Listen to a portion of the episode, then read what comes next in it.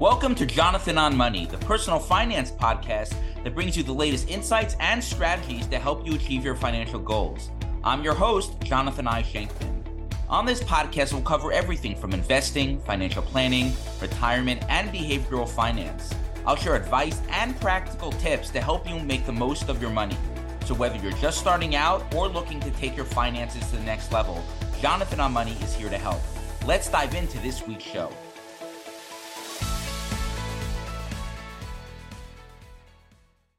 Welcome to this week's episode of Shenkman on Money. This is episode number 15. I'm excited we made it this far and thank you so much for listening. If you enjoy the show, please rate this show on your podcast platform. It will help other personal finance enthusiasts find the podcast. Thankfully, we already have an international audience, so I'm excited for this Shenkman on Money community to continue to grow so I can keep getting helpful feedback, more questions, and continuously improve the show. This week, we have another exciting episode. My talking points today will be about Dave Ramsey's seven baby steps. For those who don't know, Dave Ramsey is one of the most prolific personal finance personalities in the country. His books have sold millions of copies, and he has various other programming and resources. His target audience are Americans looking to get out of debt. My client base is more focused on people who are past this stage and either have quite a bit of money or are Henry's which stands for High Earners Not Rich Yet. However, a lot of people have asked me my thoughts on Dave Ramsey's seven core baby principles. So I'll offer my thoughts on how relevant they are or not for a Jewish lifestyle. As always, I'll spend the last half of the episode answering listener questions, and we have some juicy ones this week to look forward to. I'll also share a very thought provoking quote about money, parenting, and life in general. With that, let's jump into this week's talking points. So, as I mentioned, one of the leading personal finance personalities in the country is Dave Ramsey. His books have sold million copies, I think around 5 million copies or more for one of his uh, original books. And his radio show has millions of listeners weekly from across the country. Practically, he has helped countless Americans get out of debt and, of course, and achieve financial stability. If I help even 1% of the number of people that Dave Ramsey has inspired, I'll consider my career wildly successful. The cornerstone of Dave Ramsey's philosophy, his seven baby step principles, are necessarily general in nature. After all, it's impossible for any financial guru to give customized guidance to millions of people. Every family has a unique situation, different goals, and lifestyle choices. Today, I'll offer my thoughts on how Ramsey's baby steps apply to the Frum community. Baby step number one save a $1,000 beginner emergency fund. For folks who are deep in debt, getting to a thousand dollar emergency fund is a big accomplishment. Unfortunately, in the frum world, one Shabbos for a large family can wipe out most of these funds instantaneously. I would suggest moving to step number three to stop to top the to top the top and set up a proper emergency fund before tackling any debt burden. One unforeseen expense can derail this whole process if one doesn't have enough cash on hand. Baby step number two is to get out of debt using the debt snowball. This snowball strategy has an individual list has an individual list all their debts in order from smallest to largest owed. They then make the minimum payment on all except the smallest debt and use any other available money to pay as much as possible to the smallest debt. When the smallest debt is paid off, money gets added to the payments of the next smallest debt. This is repeated until all debts except house and mortgage are paid off. This is a disciplined process for paying off debt and is undoubtedly effective for many. However, mathematically, paying down the debt with the highest interest rate first may, may be most prudent. Furthermore, certain debt is less bad than others. For example, a fixed rate, low interest student loan is less harmful to your financial life than credit card debt. The key is paying off the worst debt first and making your way down from there. Ramsey's approach may be more psychological in nature. The concept of achieving small wins and gaining momentum in your process is no small matter. Still, for those with loads of debt from many different sources, it's worth sitting down and determining an approach that will minimize their financial burden and makes the most sense for their specific situation. Baby step number three is one I already alluded to, which is to save a proper emergency fund that is three to six months of expenses. It's always important to have an emergency fund. This three to six month estimate is right on target with what I suggest to my own clients. though the specific amount of cash and emergency fund that I recommend will vary for each family after considering some nuances like job stability, income, and future goals.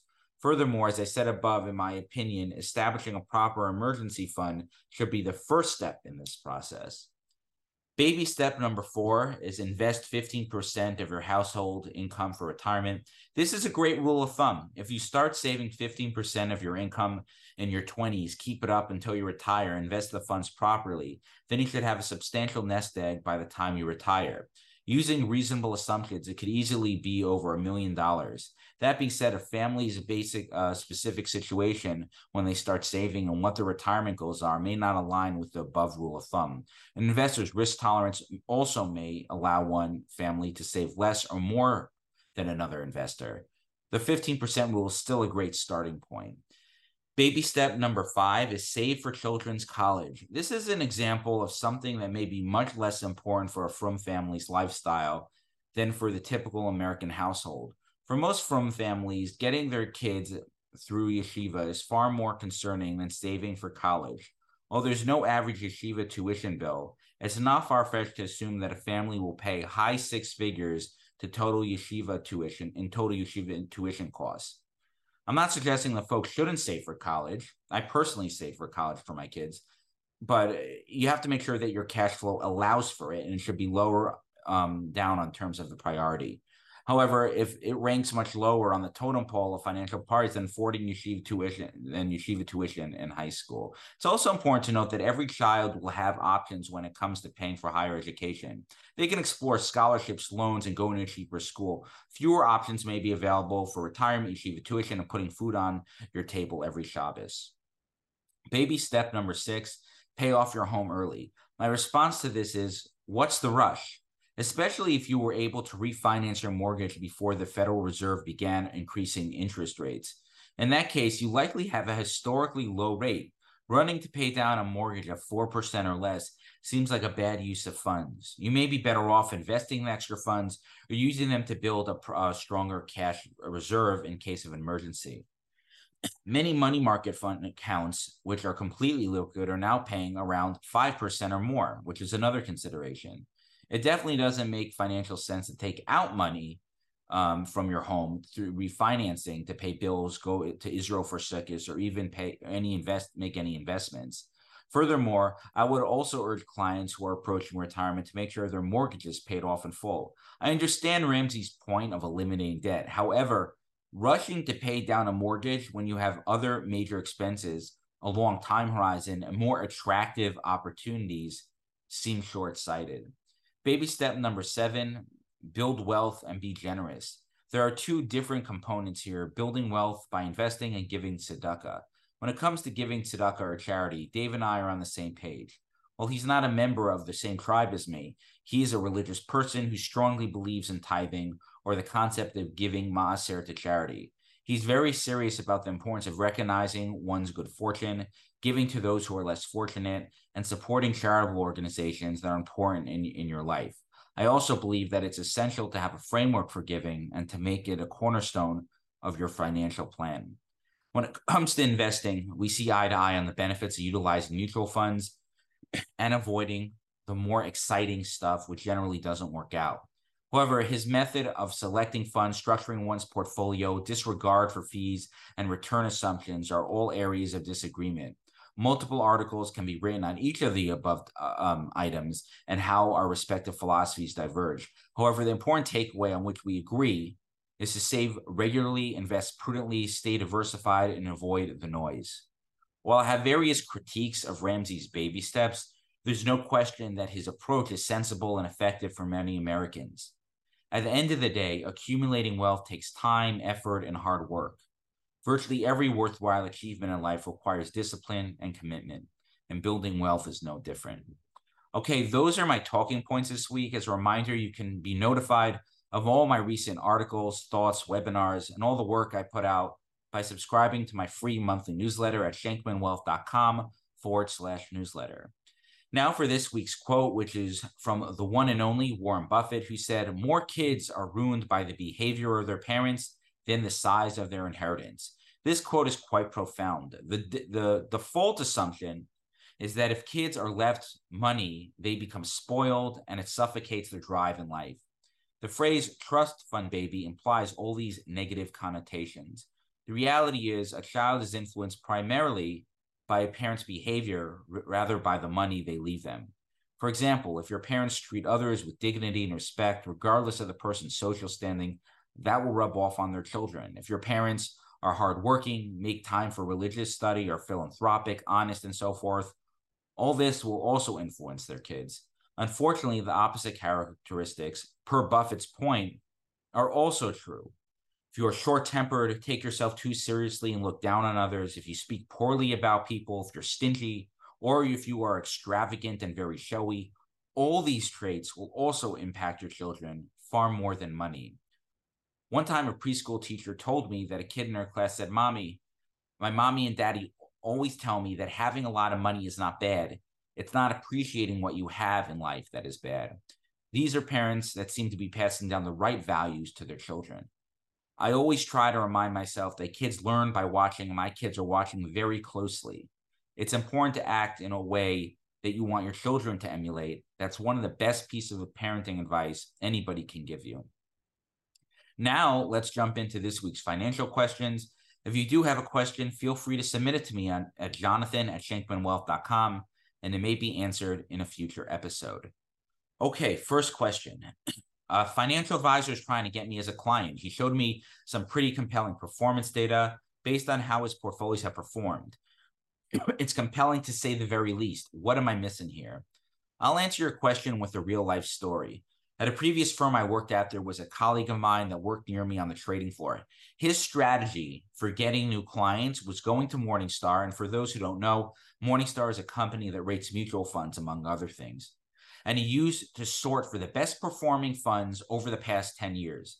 He would then throw it into a proposal system, put his name on it, and show to the prospective client, claiming that these were portfolios that he created 10 years ago and used for clients. Of course, it's a lot easier to design the perfect portfolio with the benefit of hindsight. Needless to say, a lot of sophisticated investors were fooled by this charade. Most of the population, including people that are smart and who have money, assess who should manage their money by only two criteria one, performance numbers, and two, fees. Both of these factors can be adjusted easily to impress the client.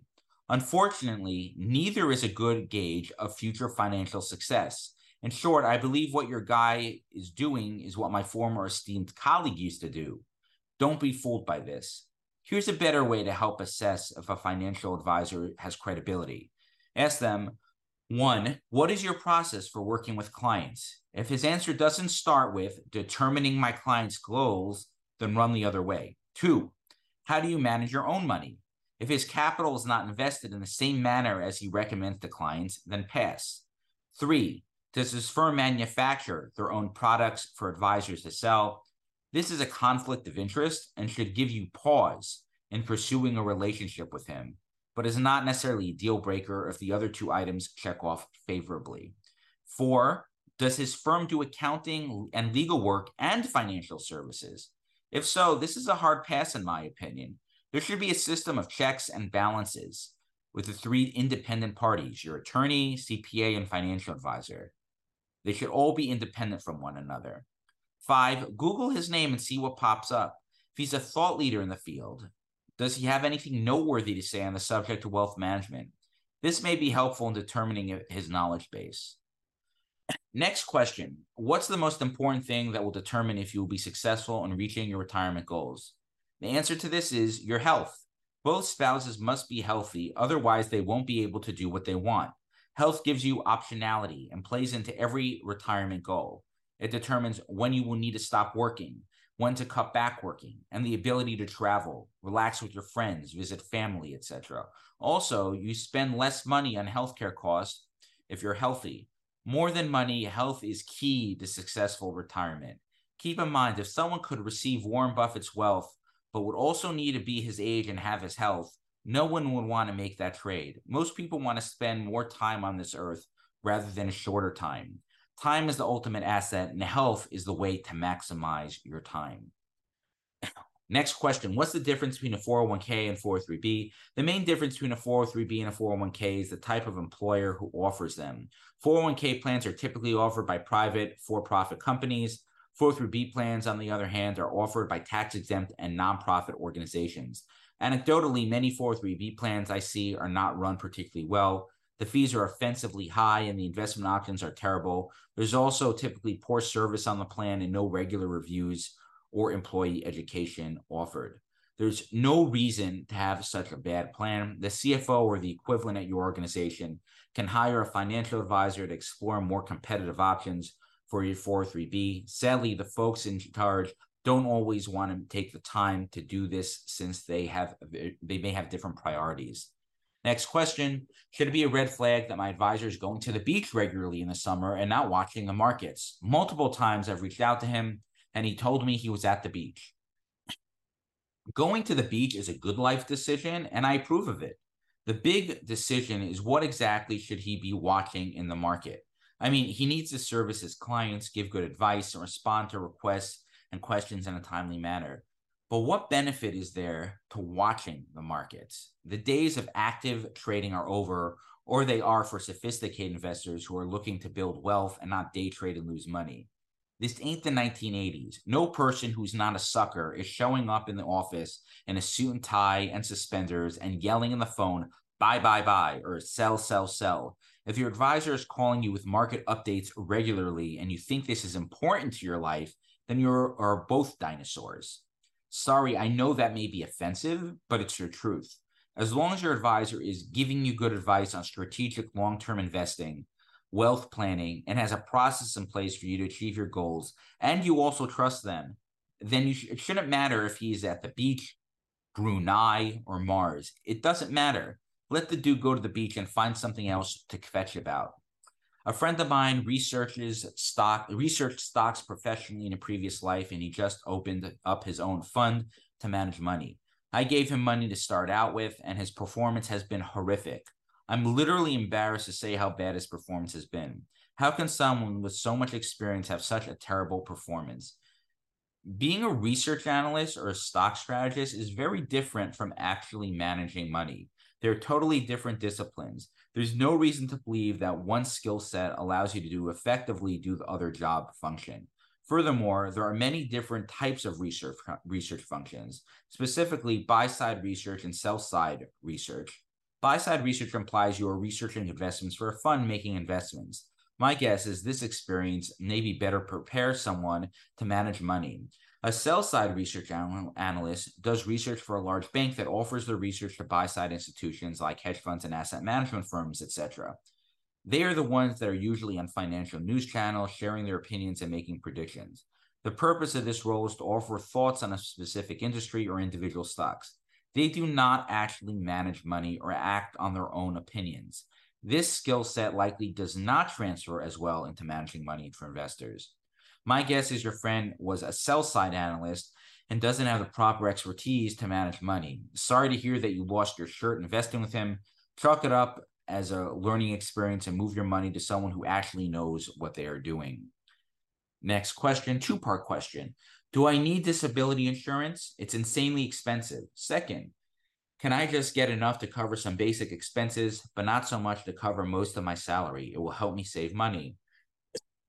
The answer to both your question is it depends. First, do you have enough money to live the rest of your life if you become disabled and can no longer do your job? If yes, then you don't need disability insurance. If not, then you do need disability insurance, especially if you have a family that depends on you to pay their mortgage and put food on the table?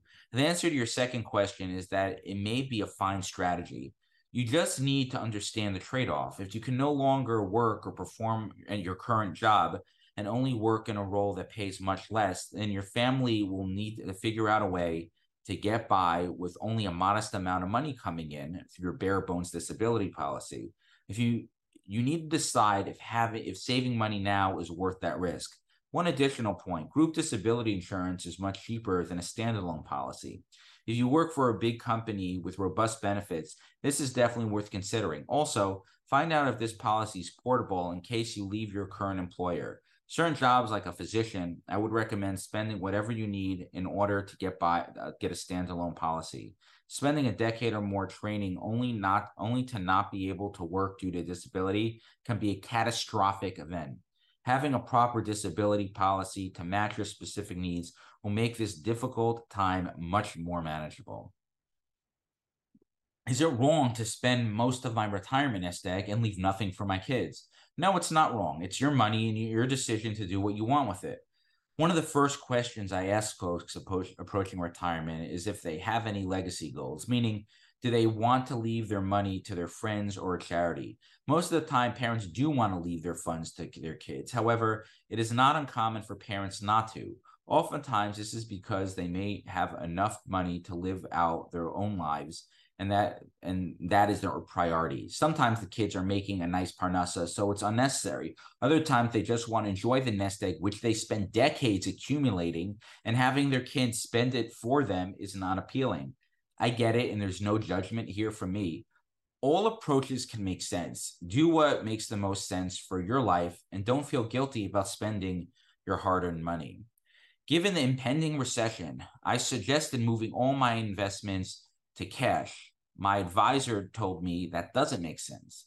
I'm curious as to your perspective. It doesn't make sense. Your advisor is right. While I don't know your financial situation, it seems like you're you're not thinking this through. As a yid, the best way to answer this question is really with more questions. So here it goes. Who says there will be a recession? Why do you believe them? Remember, a recession is a lagging indicator. So we usually don't know what happened until it's over. So what happens if the recession already occurred? Why are you moving to cash in such a scenario?